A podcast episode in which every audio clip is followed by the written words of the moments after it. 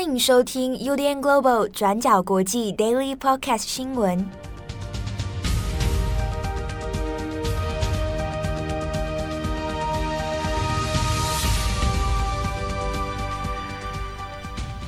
Hello，大家好，欢迎收听 UDN Global 转角国际 Daily Podcast 新闻。我是编辑七号，我是编辑佳琪。今天是二零二二年六月二十七号，星期一。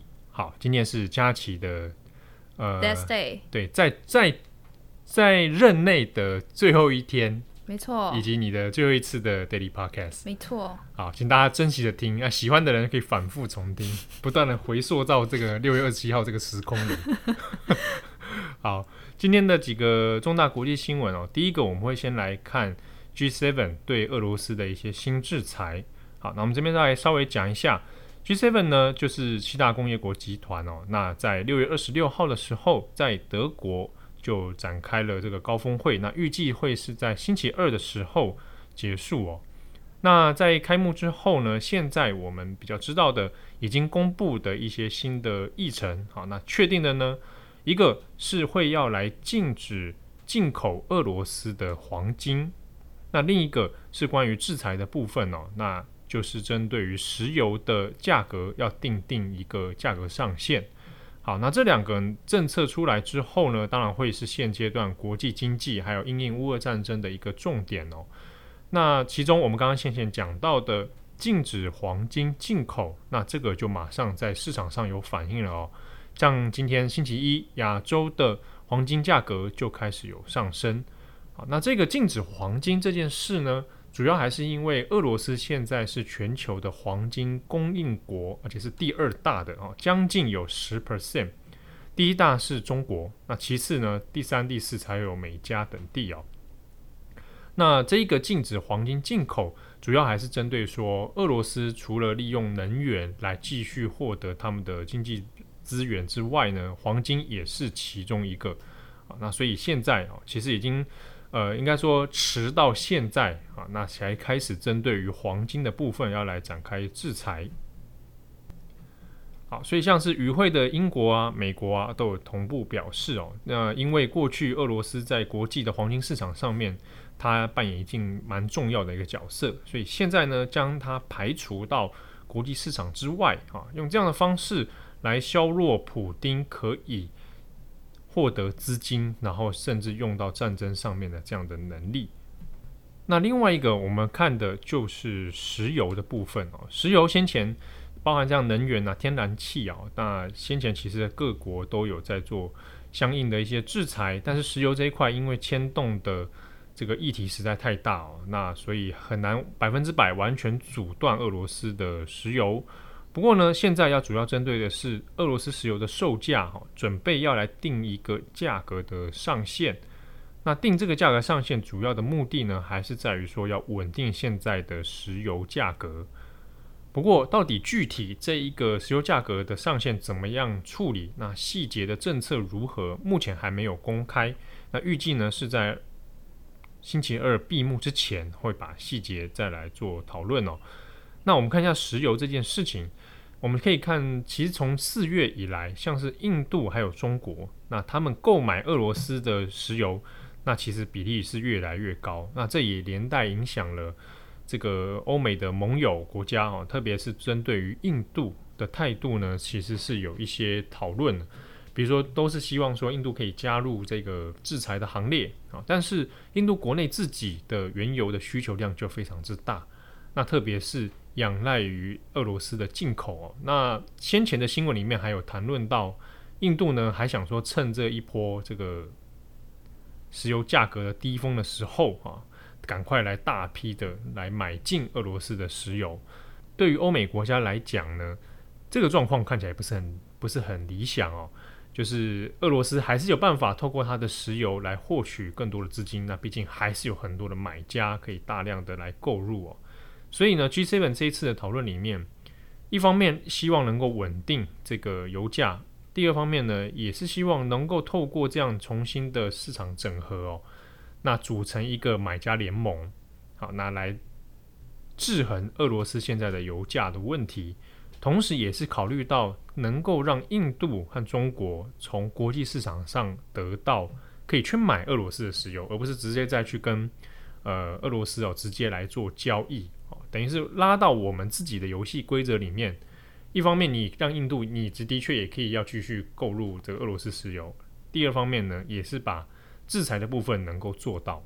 好，所以期望呢是透过这样的方式，未来能够在全球市场至少到二零二二年下半年到到二零二三能够稳定目前的油价啊。那不然现阶段来讲，战争爆发到现在啊一百多天了，那光是小麦的粮食价格问题，其实就已经弄得很多国家快要受不了。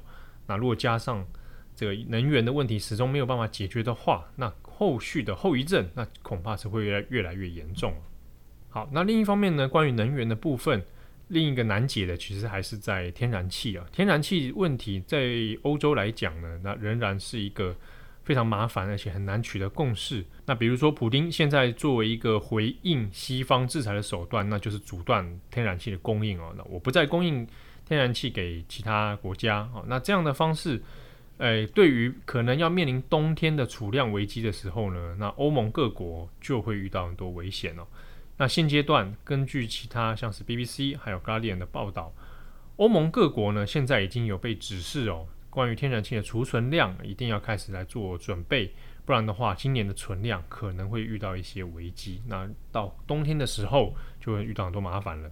好，那在这一次的这个 G7 里面呢，还有另一个值得注意的点。就在于针对中国的问题，哦，就是关于“一带一路”。G7 这次领导人呢，那也有承诺哦，会在未来五年之内要募集六千亿美元，好，这样的一个资金，那用来资助发展中的国家，好，来盖你的基础经济建设，好，那这个计这个计划呢，其实还蛮明显，它就是要来针对中国的一带一路计划的。啊，目前呢。G7 所定的这个计划叫做全球基础建设和投资伙伴关系。好，那其实，在 G7 的会议里面也有明言的谈到谈论到，这个是要来对抗“一带一路”，要来削减掉中国在“一带一”透过“一带一路”所产生的经济影响力。所以，这一个抗衡的意识哦，其实已经越来越白热化，而且非常明显的。那接下来，其实，在过几天之后呢，北约也会有一个峰会哦。那这一次，你其中一个预定会讨论到的题目，就是关于对抗中国崛起。好，那这次呢，比较特别是说，已经有释出一个讯号，就是会针对于北约的战略方针，要明言、好明文的要来谈到对抗中国这件事哦。所以这个接下来也是值得留意的一点。好，那我们知道，在 G7 高峰会开始的同时，那俄罗斯其实也有在针对基辅哦，乌克兰的基辅再次发动了炮击啊。那这个所幸是说没有造成太大量人员的死伤，但是呢，这也是一场就是呃政治讯号的一个攻击行动。那有关于目前乌克兰的相关战况细节，那可以参考今天的转角国际过去二十四小时的我们有内文的文字补充。好，下一则新闻呢，我们要来看到的是这个美国最高法院推翻罗素韦德案，还有他们后续的一些现场状况。在美国的二十四号星期五的时候，美国最高法院正式推翻了一九七三年的罗诉韦德案，判定呢堕胎并非属于宪法明文赋予的隐私权保障内容。因此呢，这一次最高法院的判决也最终决定要将堕胎的决定权交给各州自行裁定。那这个宣判出来呢，也非常有可能会影响到下半年即将发生的美国期中选举。那在这几天呢，这一条新闻席卷了各大媒体。我们来更新一下从星期五到现在的各方面消息。由于呢，美国现阶段已经有十三个州在过去就曾经制定了所谓的 Trigger Law，也就是所谓的触发法，因此呢，在部分的州已经开始禁止。人工流产，那至于具体的法律方面呢，是法律规范是不一定的。有一些地方呢是将堕胎服务的诊所以及协助堕胎者，也就是医生、护理师定为重罪；也有一些呢是直接针对这一名想要执行人工流产的女性。而其中呢，在部分的州也是有的女性是，如果你有紧急的严重影响生命安全的话，你是属于这个例外保障可以堕胎的这个范围。但是呢，也有一些州会规定说，性侵或者是乱伦而怀孕的不在此限。意思就是，如果你受到强暴，或者是你是因为乱伦而怀孕的，你还是没有办法进行人工流产。BBC 引述了美国最大的这个提供人工流产医疗服务的组织 Planned Parenthood，他们提供的数字指出呢，最高法院的这一场裁决也代表着全美国恐怕将会有三千六百万名的女性剥夺了执行人工流产的机会。在消息传出之后，在美国特定州份提供人工流产的诊所也已经陆续的关闭了。BBC 就采访了几家正在陆续关闭的医疗中心，例如在阿肯色州的 Little Rock 小石城的一家诊所。他们呢，就是因为阿肯色州属于这个 Trigger Law 的立即生效州，因此呢，这一间诊所他们也立刻关门。BBC 的记者就记录了这一间诊所的最后一天，里面的护理师正在急忙地打电话给每位女性这样子的画面。而与此同时呢，在这一间诊诊所的外面，也有一批反堕胎的抗议者们正在欢呼以及庆祝。其中一位护士就告诉 BBC 说：“不管我们多么努力，早就想要为这个坏消息做更多的准备，但它最终还是发生了。我们也还是受到了严重的伤害。我们不得不打电话给这些女性，告诉她们这个悲伤的消息：罗素韦德案被推翻是令人心碎的结果。而除了有许多诊所被迫关闭之外，全美各地现在也都有大小不一的抗争行动。例如，在亚利桑那州的凤凰城。”支持堕胎权益的这些抗议者，他们也聚集起来，而警方也发射了催泪弹，试图镇压这些抗议者。而在洛杉矶，也有支持堕胎的抗议者短暂封锁了高速公路。而预计在近期，美国各地的城市依然会有许多的抗议活动发生。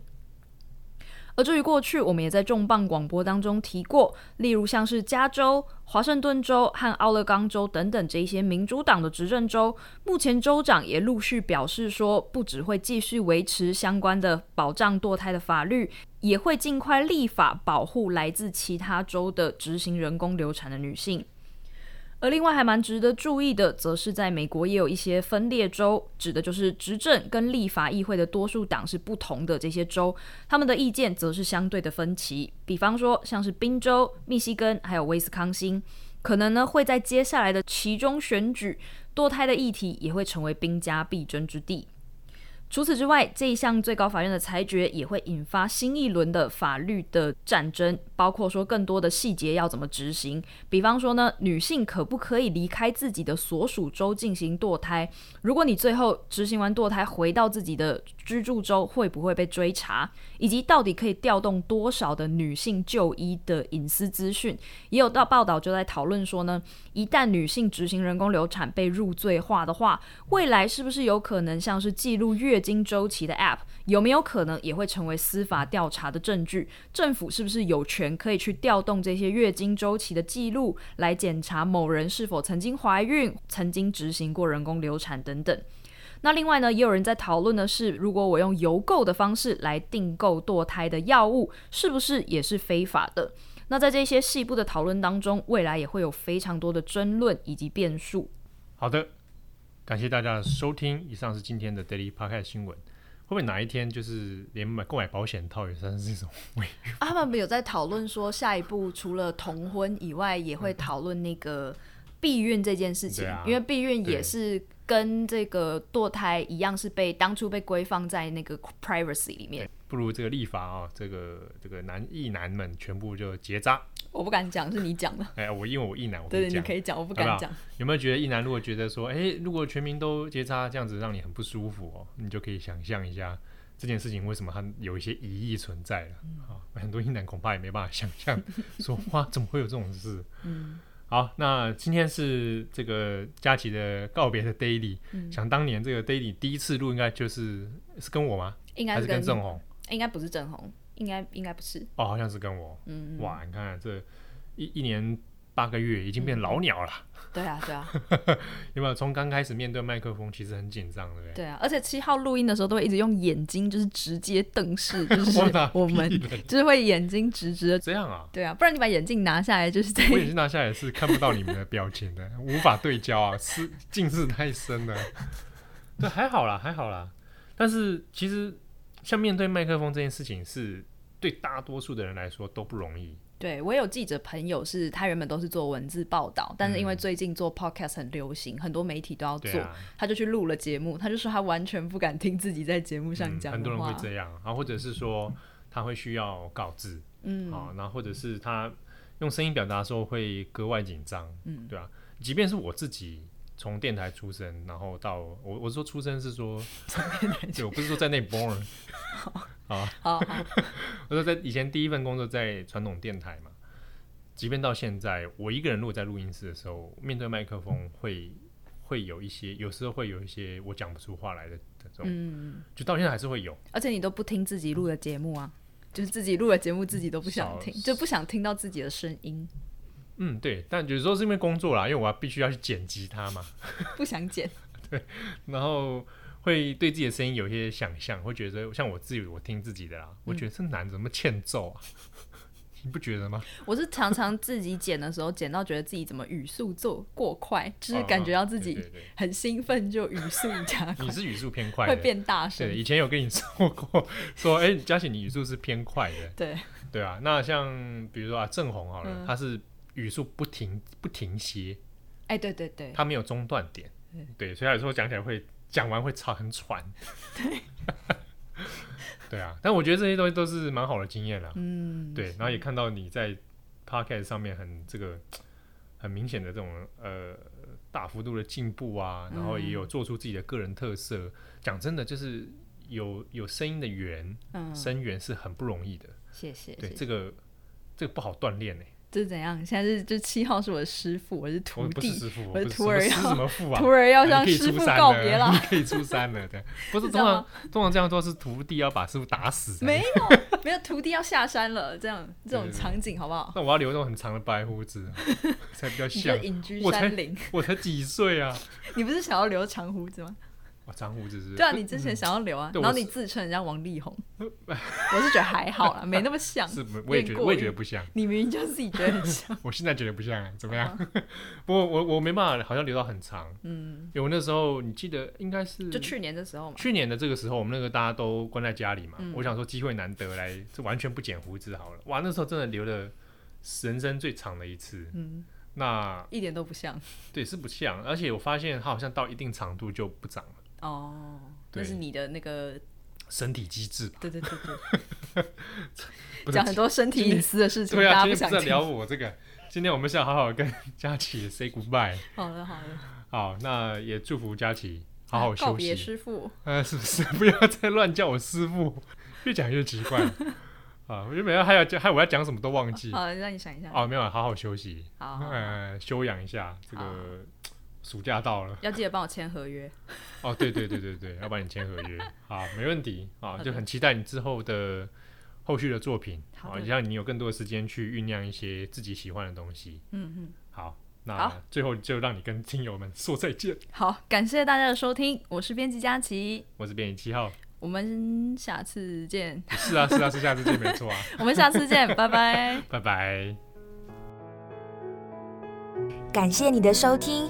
如果想知道更多资讯，请上网搜寻 UDN Global 转角国际。